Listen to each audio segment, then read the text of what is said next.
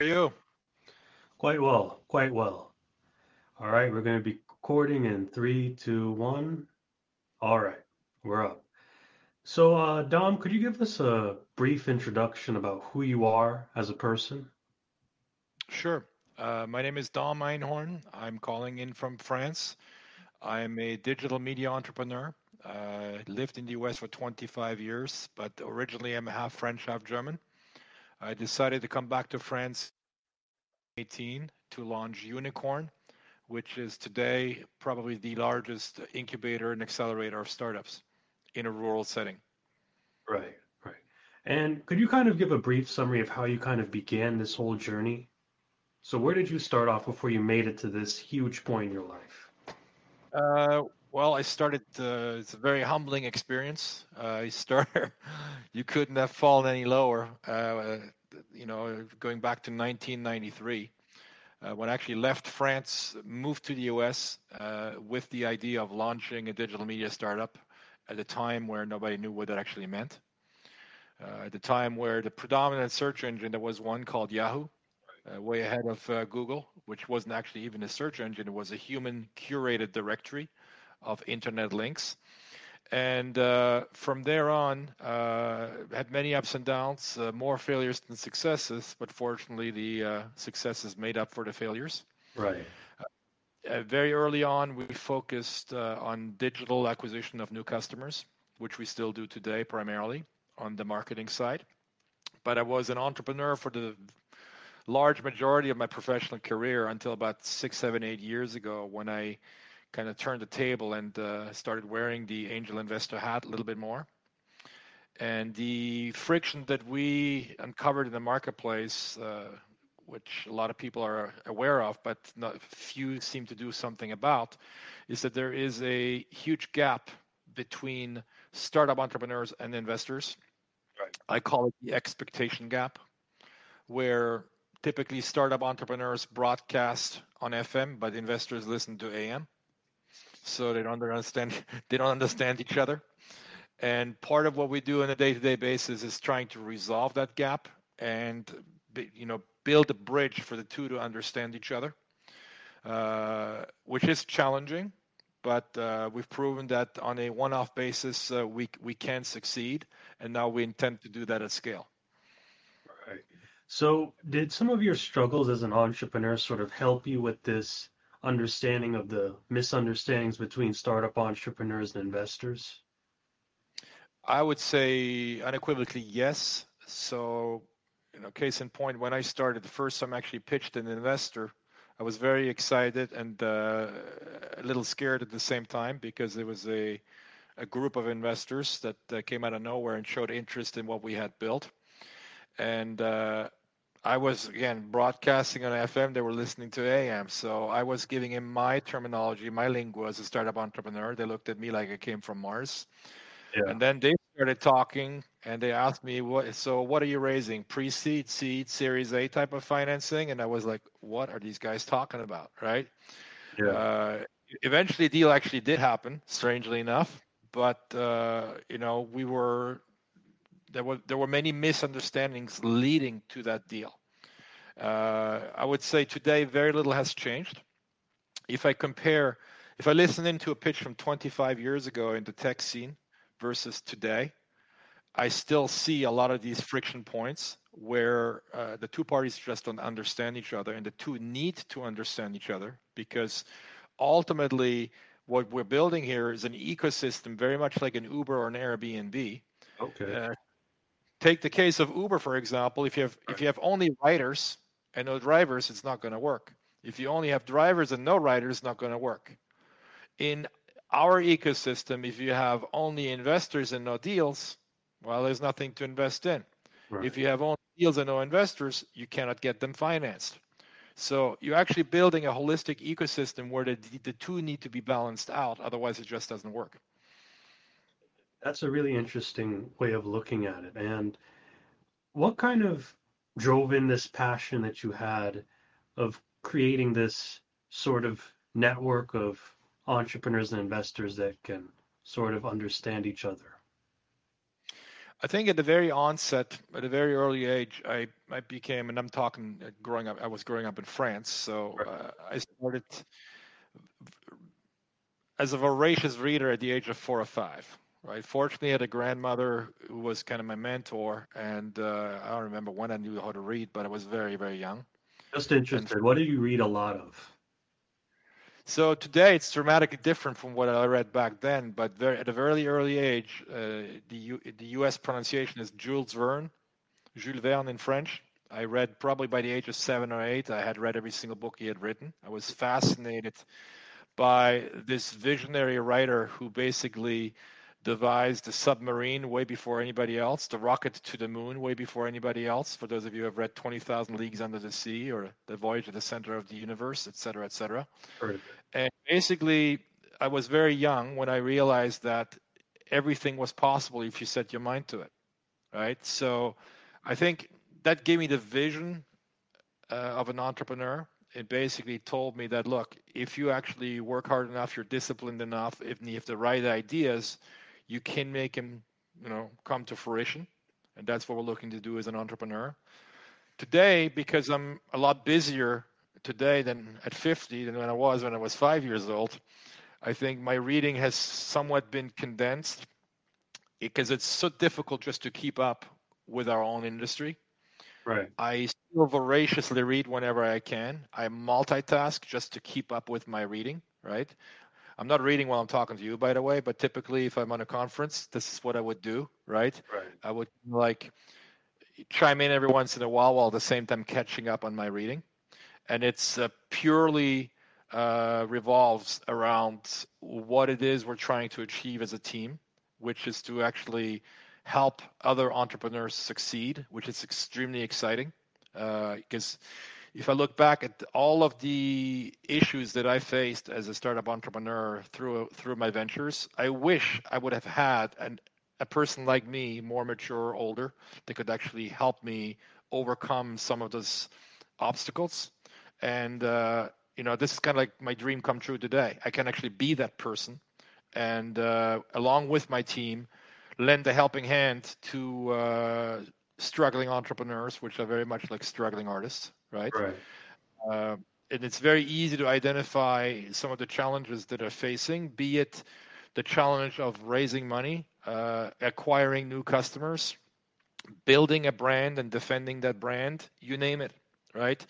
Uh, all of those items require uh, dedicated skill sets, dedicated resources in order to make them work and ultimately make them flourish.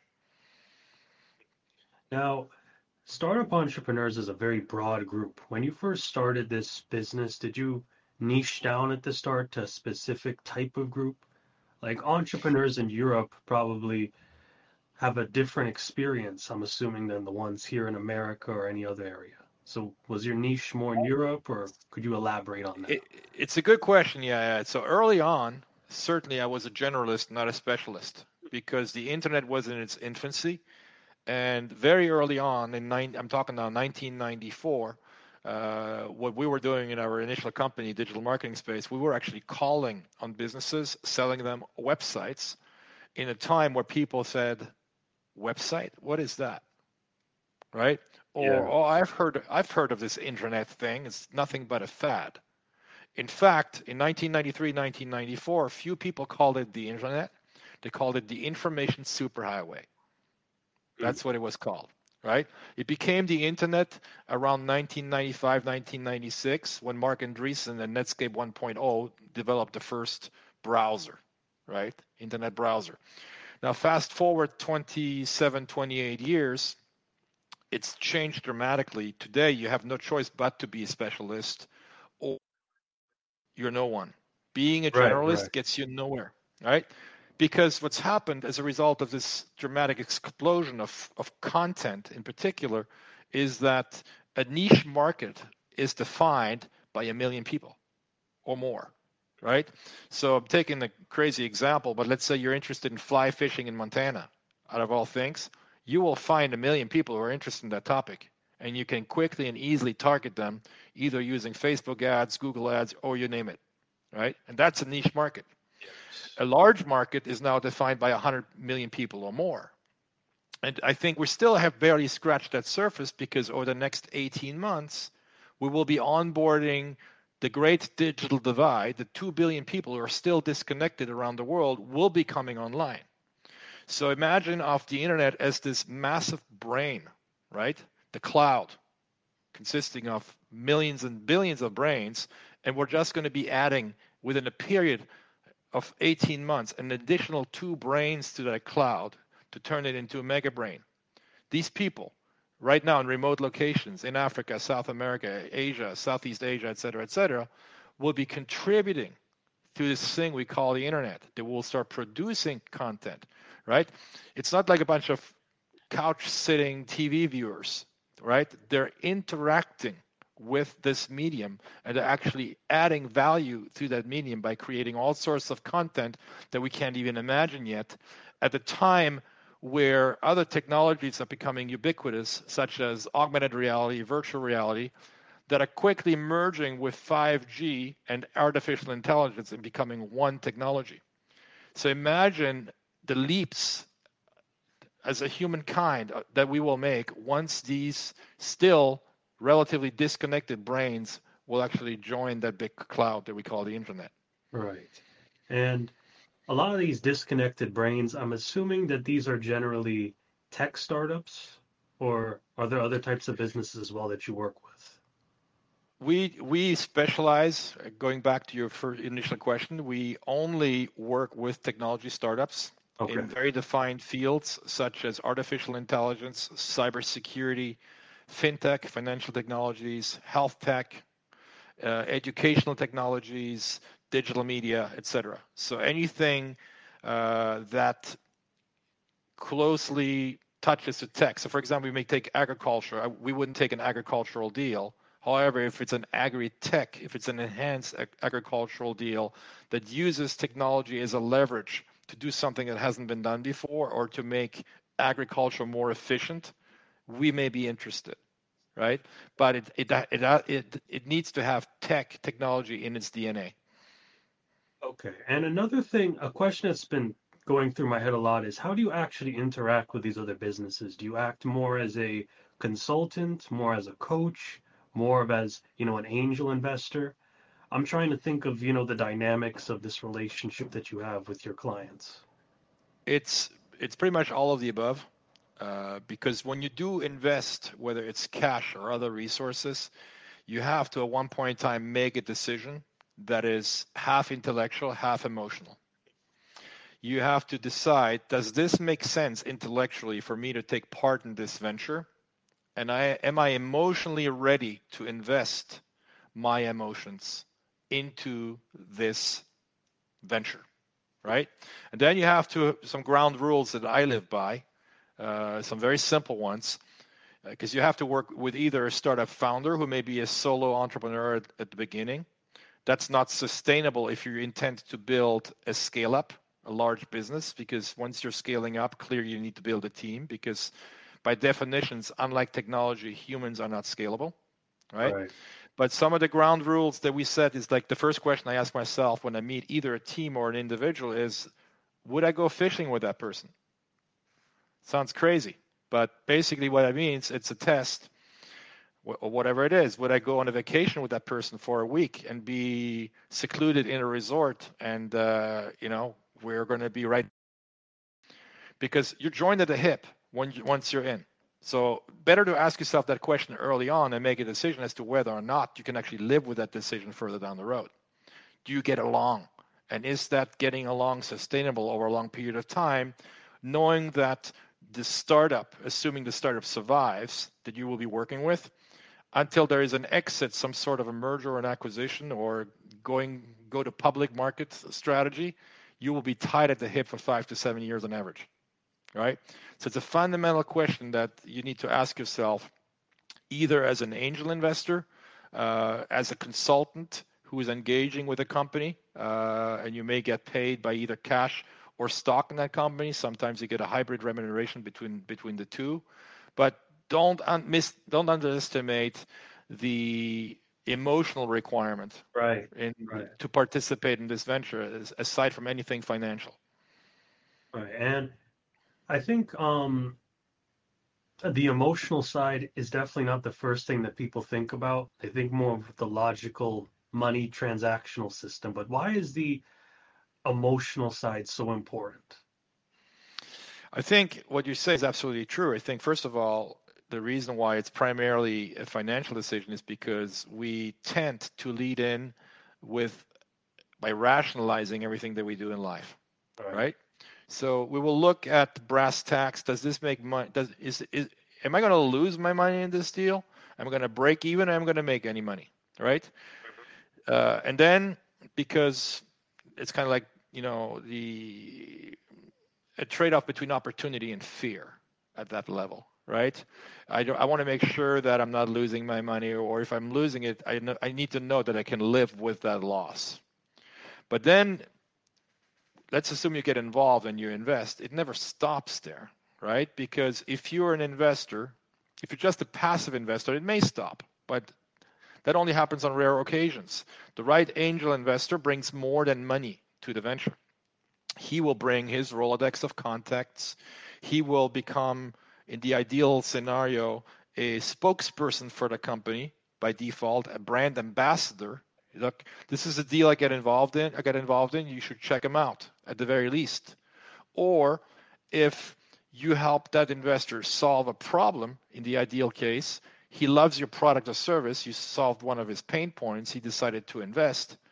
Now you get full buy-in because now he's completely convinced that what you did for him actually works and he will become a, a mouthpiece you know preaching your product or service to everybody else so at that point in time that person becomes a lot more invested in your project emotionally and tied at the hip and you should never understand and never never miss you know never underestimate that and the value that that provides.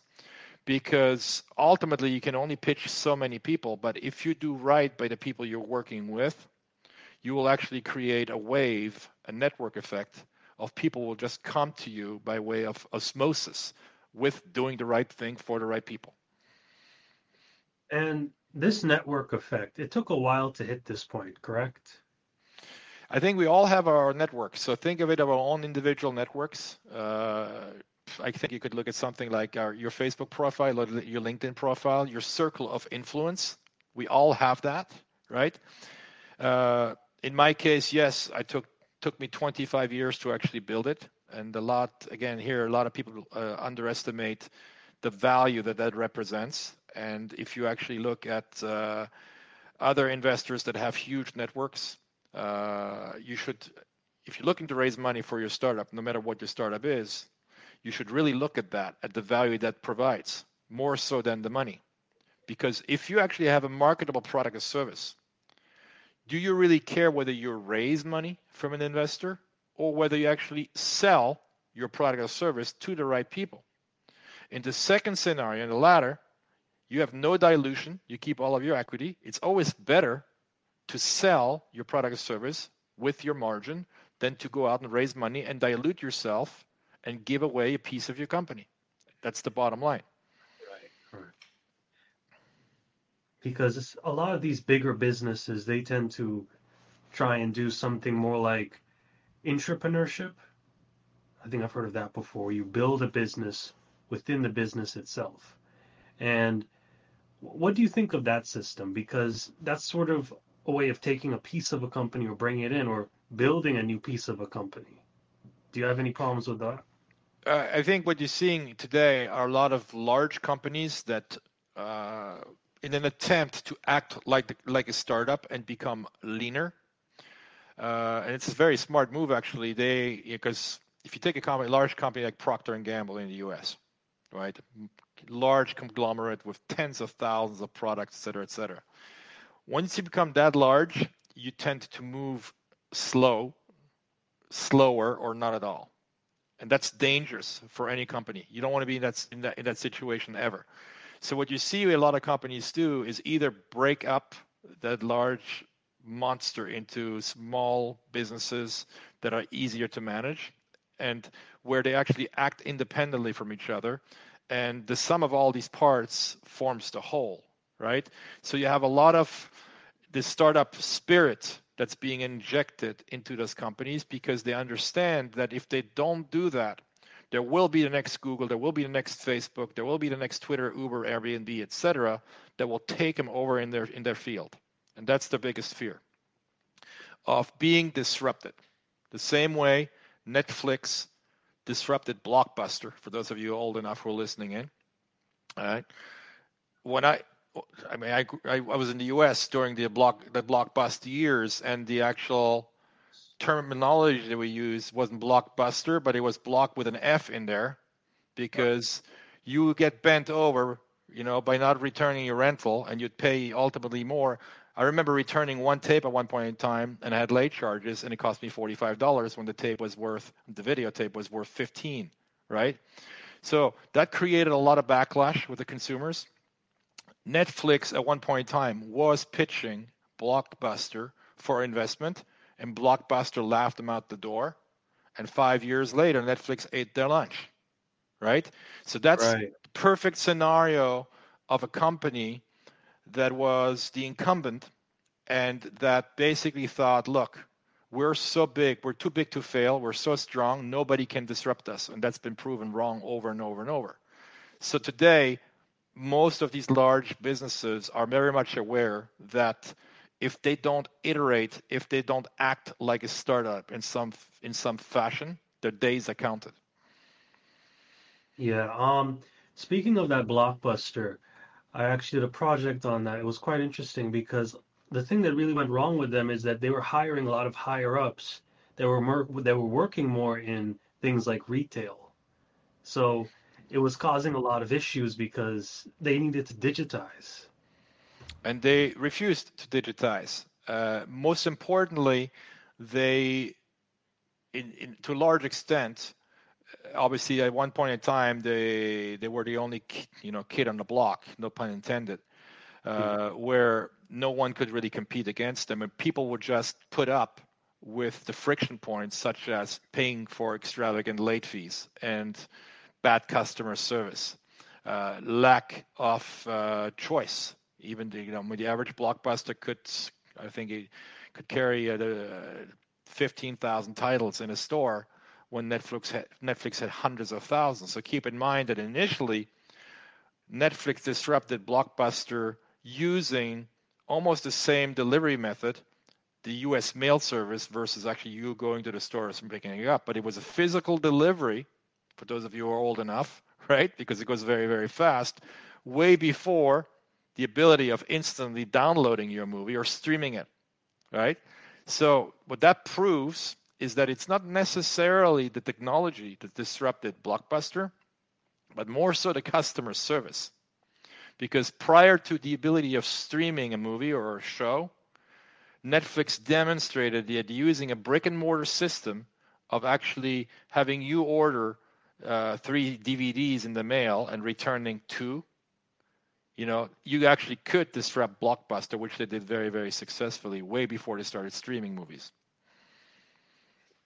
And speaking of that situation, did you ever find any other businesses that you were working with specifically? Like, I think we've talked a lot about, you know, your general experiences with businesses, but like more of a one on one thing. Like, what specific scenarios have you seen where a big business or a business you've been working with has made an issue and you've kind of fixed it before they ended up similar to Blockbuster? Uh, it's a very, very interesting question because you actually have an entire cottage industry of businesses trying to do that, right? It's and sometimes it works, sometimes it fails. So, for example, you have a lot of startups today that are focusing on a problem that they see a big company being affected by and trying to build that solution with ultimately the intent of selling the company to them as that solution, right? It's a little risky uh, venture, in my opinion, because what happens is that usually the entrepreneurs that set themselves out to do that tend to underestimate the fact that most of these big companies are trying to do the same thing concurrently internally, right? Don't don't assume that they're not aware of those problems because they're deeply aware of those problems.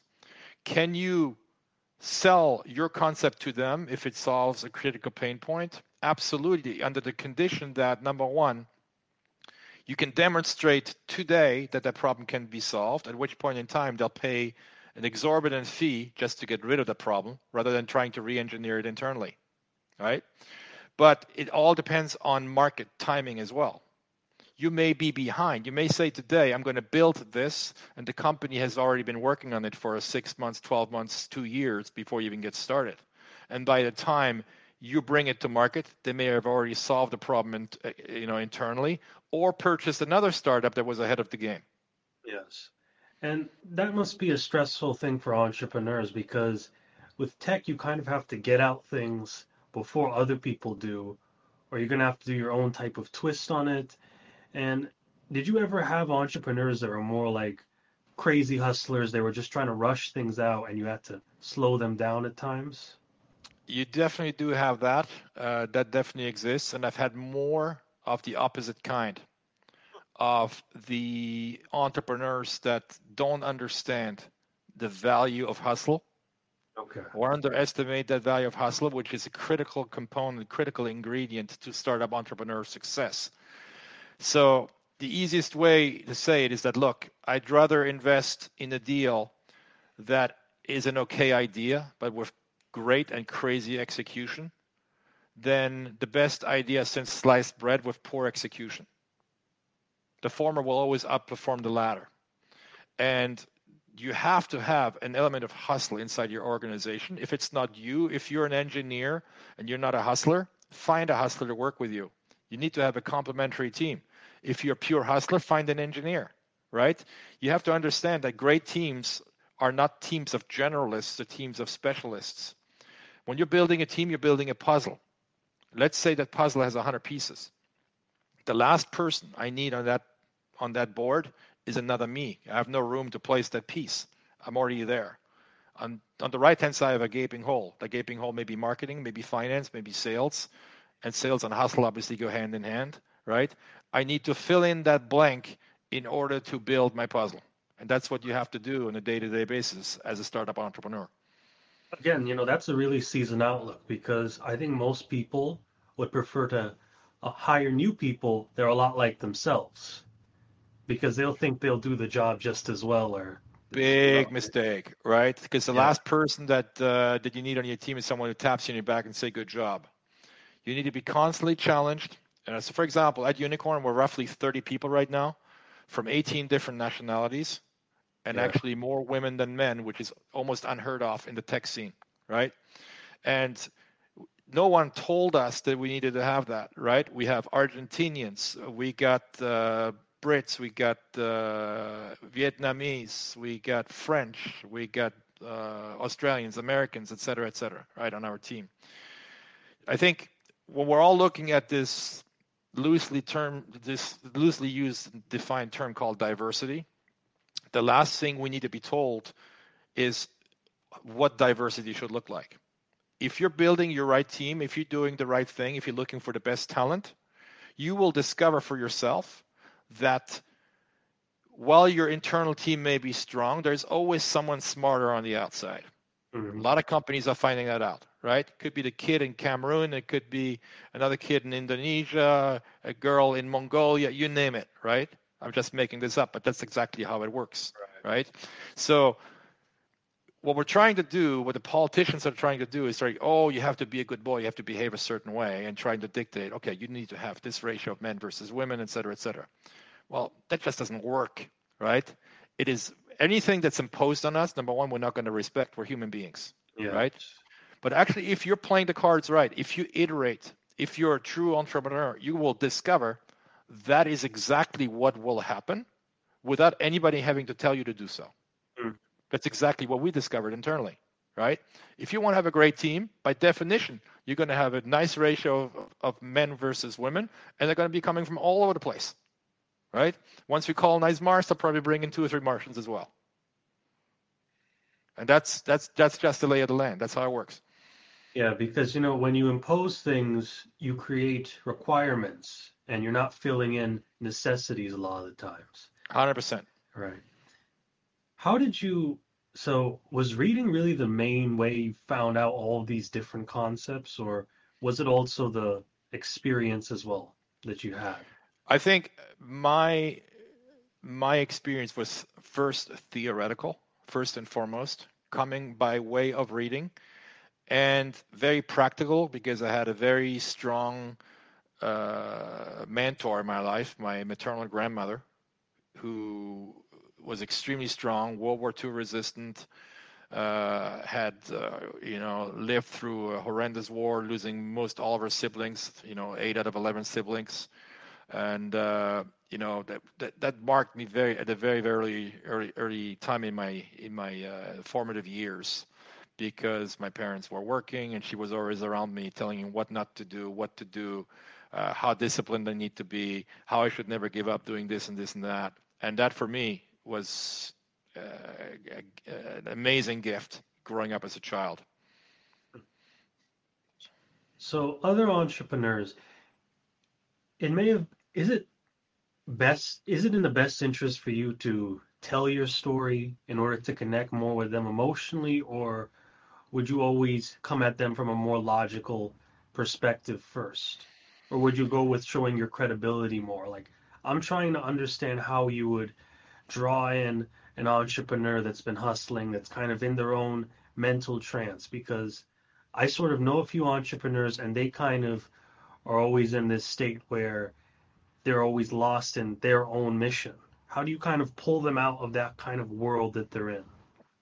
I think the easiest, excellent question, by the way, the easiest way to handle this situation is not by trying to figure out who you should be. Don't act, but try to be authentic. Find your inner voice and define it, whatever that inner voice may be because every time you try to deviate from your core, from your true core, you're going to fail because it's just not sustainable. And we're all different, right? So, first of all, ask yourself at the deepest inner level who am I? Why am I here? What do I want to do with my life? Try to encapsulate that. Try to take a third party view of yourself, imagining an out of body experience. You actually see yourself in your chair or on your desk asking yourself that question, but you see yourself as a third party, another person looking at you. What does that what does that third party see? How would they define you? What is your DNA? Right? May take some time because a lot of people were too busy doing all sorts of things we never ask ourselves that question. It took me years to find that out, right? But once you really know who you are at the deepest core, write it down, and then basically build your own life mantra. I know who I am right now, which basically will make you feel extremely secure versus insecure because you're not trying to be someone else. You're not trying to act, you are yourself. And once you get to that point, you will see how the barriers will break down, how quickly, because that personal integrity, that humility will transcend every obstacle you've ever met in your life. You will break through to people a lot easier, whoever they may be an investor, a media person, a person, an older person that you're helping across the street, et cetera, et cetera. Because again, you're not playing a game. You are who you are, and that reverberates to everybody around you. And now people want to be associated with that because people are looking for sincerity. People are looking for uniqueness, and we're all unique as individuals. So you have to clearly define that and get that across to the people you want to engage with.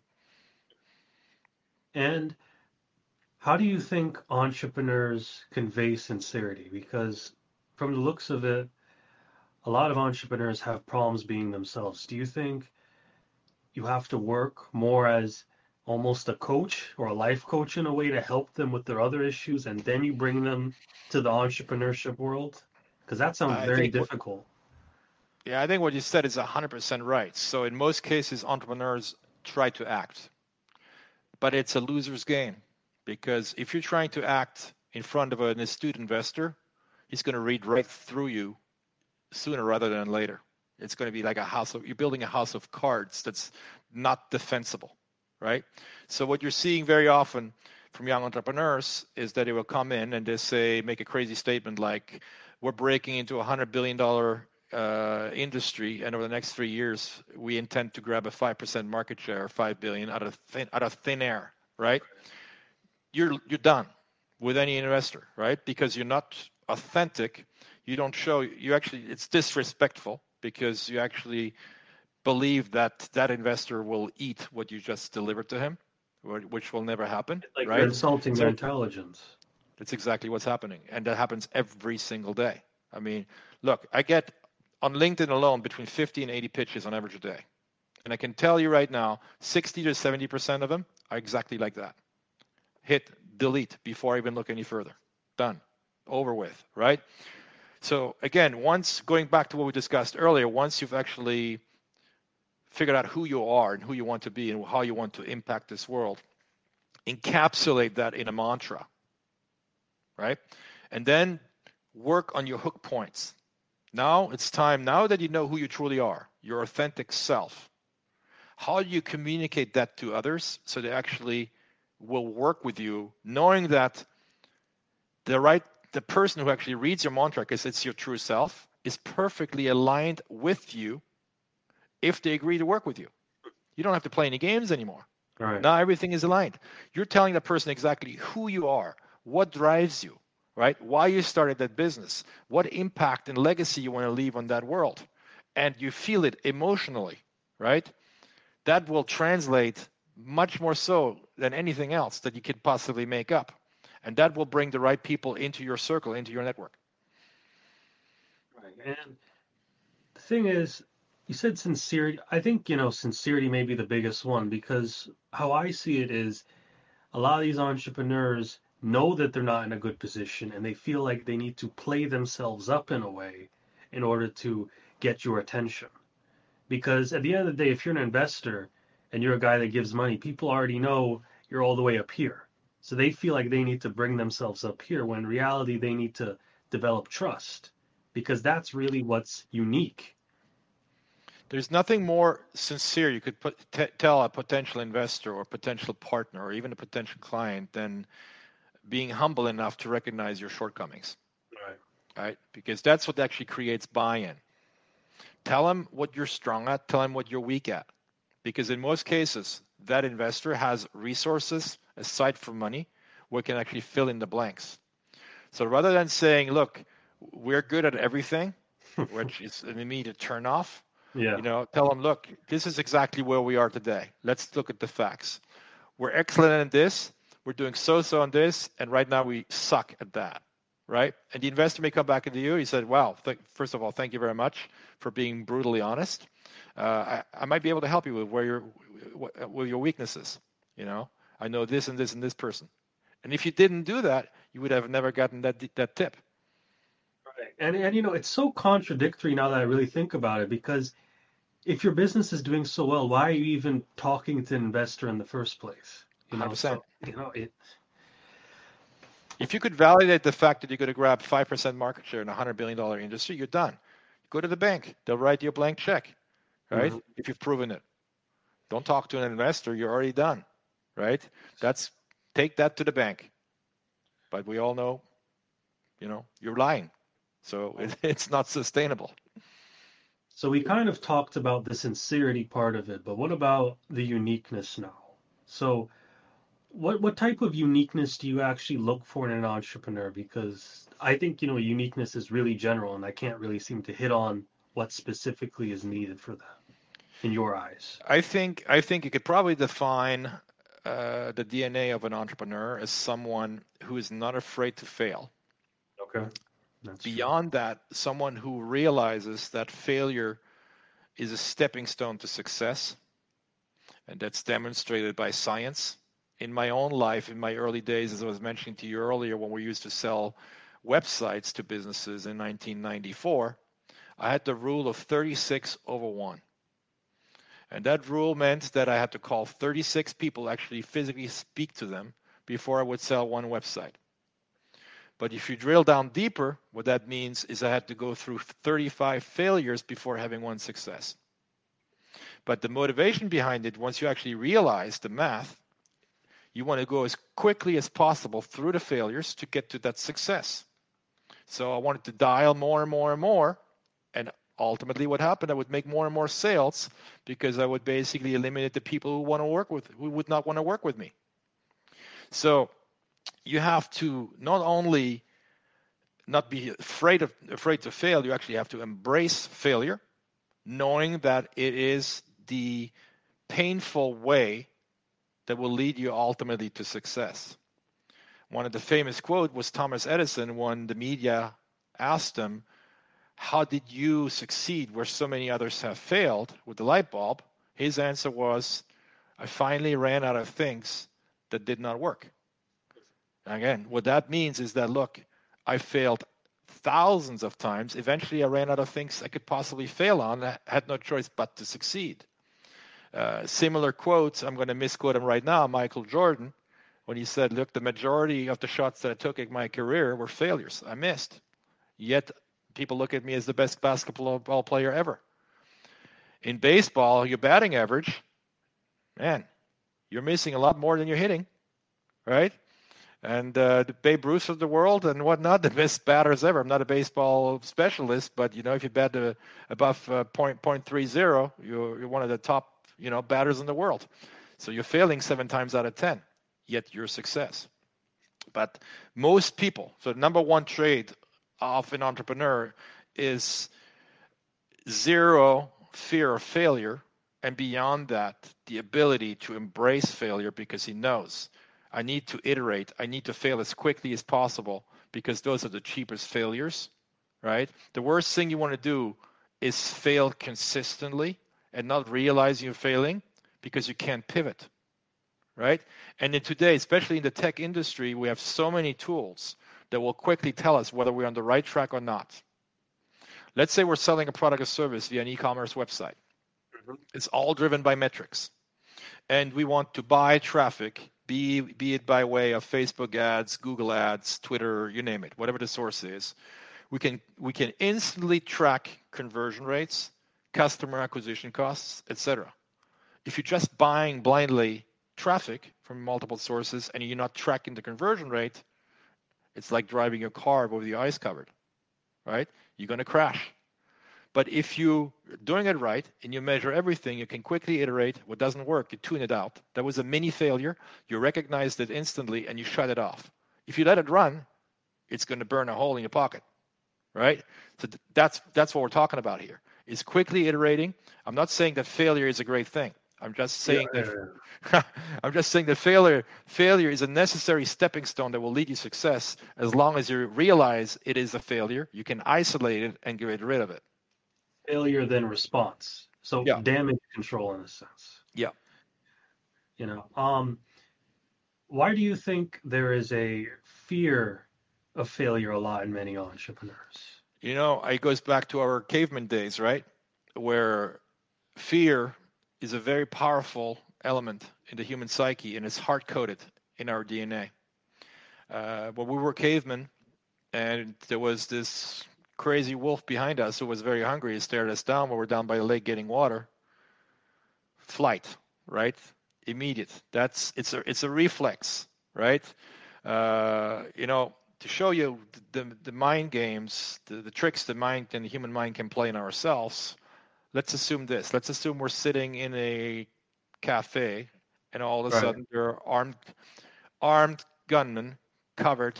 They come in with a shotgun. They hold that shotgun against our heads. Our adrenaline is pumping. We're going to fear for our life. We're going to think we're going to die. Logical, right? Now they take the hoodie off, and it's a plastic gun. And it's your buddy playing a nasty trick on you, and there, there's no not, not even any bullets. We didn't react differently. What that means is that the human mind sometimes has a hard time differentiating between reality and fiction. If that weren't true, we wouldn't be drawn into movies because we know movies are fake right? right? Yet we live what the characters live, ever more so. It becomes very vivid, right? Or our dreams, right? How many times do we wake up and say that's just a dream, or we're some, somehow between reality and fiction? But the thing is, the human mind cannot make the difference sometimes between reality and fiction. We don't know what's real and what is not. You know, and what you just said there was a really interesting thing because a lot of entrepreneurs do live in almost a dreamlike state because they're always constantly looking into the future, maybe seeing their success in the future, and maybe they'll over exaggerate or they'll look at failures in the future and they also over exaggerate that too. How do you help entrepreneurs balance between being realistic and doing the work and responding and reacting to failures while at the same time looking forward with a good mindset, but not one that's going too far into the dream world? Yeah, this is, I mean, this is a very, very interesting question because I think the easiest way to answer that is that if you're building a product or a service, clearly you're 100% right. You have to be a visionary, number one, and you're projecting yourself to some point in the future where you will launch that product, launch that service. So you kind of like have to visualize what that will look like. But I think the the fact the way you anchor yourself into reality is by telling yourself, no matter how far in the future I'm projecting myself with my product or service, the people who will be using that product or service will use it in their present at that time. Right? So you could do that in hindsight, in fact, and say, okay, we are here today sometime in the past let's let's say I'm, I'm i'm going back in the past now versus going into the future right but with hindsight what products are we using today and who conceived them and what iterations did they go through in the past to get to where we are today so leverage history what has worked what has not worked even though past performance is never indicative of future performance let's not forget that we're not just starting as human beings devising products and services today. It's been going on for centuries, right? But the bottom line is no matter how much of a visionary you are, the people who will be buying your products and services will buy those products and services in their present. So never lose, lose touch with presence and look at what we have today and compare it to, you know, the crazy entrepreneurs, the crazies as Steve Jobs calls them, right? Who had that vision of devising those products and apply that towards your journey. And do you ever use other entrepreneurs as examples to the other ones? So would you ever get an entrepreneur that you've worked with a lot to help another entrepreneur? All the time. So you're kind of okay. Yeah, okay. all the time. I mean, this is the you know this scarcity thinking it just isn't working especially in the tech business anymore right? Uh, open source has proven how powerful it can be to inc- including solving diseases like like covid right? Think of how what covid would have done 50 years ago right?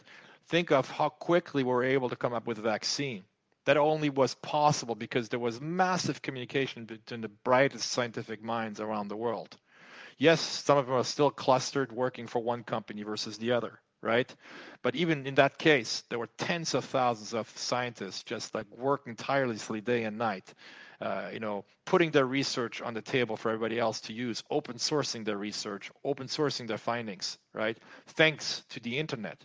And if we, before the internet, think about how slow this information was moving how quickly do we attach a document right now, a video, uh, do a screen share to show exactly what we're working on. Think about the leap in productivity that his, this has produced for, for mankind.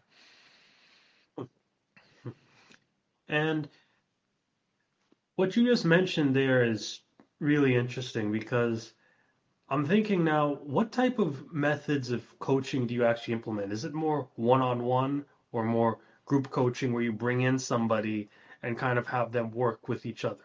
Which one is more effective in your eyes for making the best entrepreneur to represent your business? Mm, I think that to for teams, it's definitely group coaching, uh, where you're trying to identify some friction points in a team, uh, issues that affect them that are slowing them down in terms of workflow, in terms of efficiency.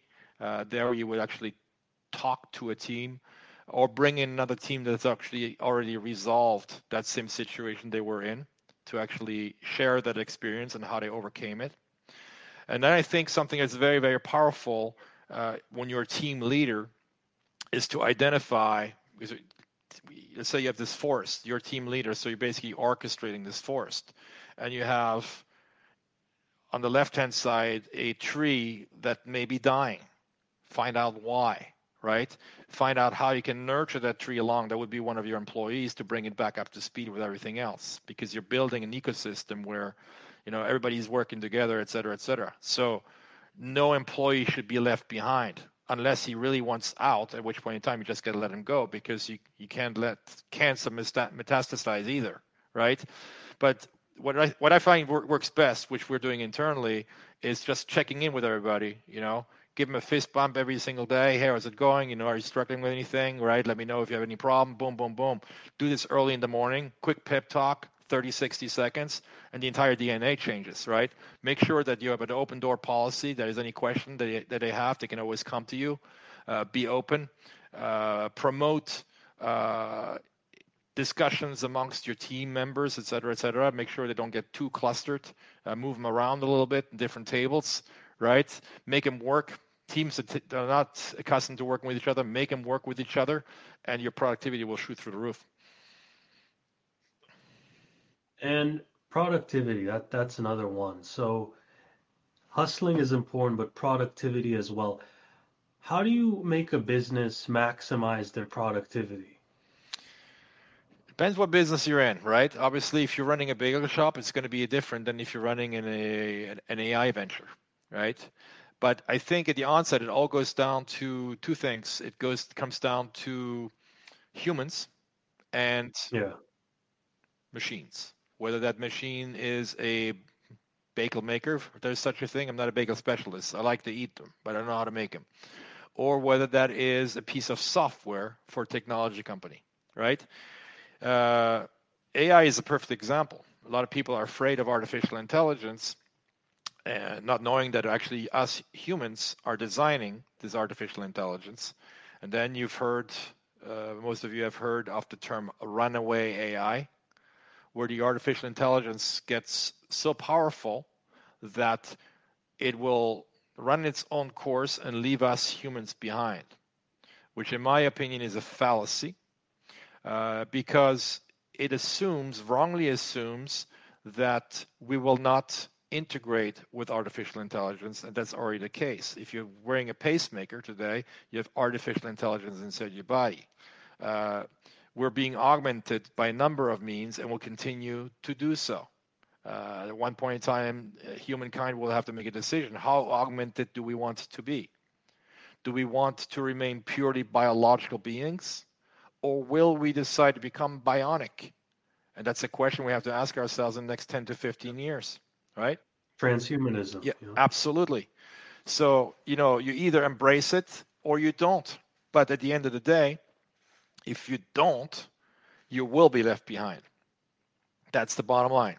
It's everybody's prerogative. Some people will opt out, but there will be the new couch potatoes with much smarter bionic human beings walking around who have Google built in, have Wikipedia built in, and whatever else has not been, this, you know, devised today will be built in we will be connected to the cloud. We will have direct access to the entire sum of human intelligence since the very first man walked the earth, right? I personally would like to see that. I would personally like to, li- to, to live with it and live through it, but I can p- completely understand someone opting out and saying, I want no part of this. I just don't want that person to tell me what I should be doing or not. Now, what are some, uh, I know we're reaching the end of our talk here, but what are some lasting things that you think would be important for entrepreneurs to know? Uh, you're asking some good questions there. Uh, I really like this. Uh, I think that a big mistake that many entrepreneurs are doing is trying to grab a crystal ball and, as you mentioned, predict the future, which to a certain extent we all have to do. We don't have to predict it, but we, yeah. at least we have to anticipate it. But there is also a fallacy in the sense where you don't always have to chase a trend, be a trend chaser in order to build a great startup and build a great business. And Jeff Bezos recently said that at Amazon, they're not trying to chase the next big thing. What they're really working on is on, on things that do not change, the mainstays. People will wake up tomorrow, they're going to be hungry. They want to get food, they want to get clothing, they want to get shelter. They like to interact with other humans in a safe manner, in an enjoyable manner. They like to entertain themselves, right? Uh, when they're buying a product or service, ideally they like to have good customer service versus bad, right? So think about catering to what's not changing and identify some friction points, right? Uh, clearly, the experience that we have today with Netflix is quite a bit more pleasant than having returning a movie late at Blockbuster and paying $45 for returning it late, which is an insult to anyone's intelligence, right? think about how you can actually build businesses that satisfy people because as human beings right. we want to live enjoyable lives we don't like to break our legs if we do we like to have someone who can help us fix it quickly and efficiently so if you're working in that space right or in the biotech space think along those lines but i would focus on things that do not change and that's where sustainability and durability comes in instead of disrupting yourself because you project yourself too much in the future. Uh, and, and, again, no one has a crystal ball. I don't have one either. So it's very hard to predict something that doesn't happen, hasn't happened yet. But it's very easy to predict something that's been happening for sometimes hundreds of years and that will continue to be here today. On that, you can build. Well, you know, that was a very good answer. And I would like to thank you for just being on this show right now. It was a, definitely a privilege. You've taught, I think, a lot of people around here, and also me, a lot about what it means to, you know, be an entrepreneur, especially in the tech industry. And um, yeah, thank you. You know, do you have any other final things to say? Uh, thank you for you the opportunity. Now? For those people who want to find me, LinkedIn is easy. I'm Dom Einhorn, D O M as in Mary, Einhorn, E I N H O R N. In fact, Einhorn in German means unicorn, hence the name of the incubator. That's right. Uh, unicornincubator.com. That's the website with a Q. That's a little play on words. And uh, my personal email, if you want to get a hold of me, is dom at unicornincubator.com. All right, thank you. And this is the Jimbo Paris Show.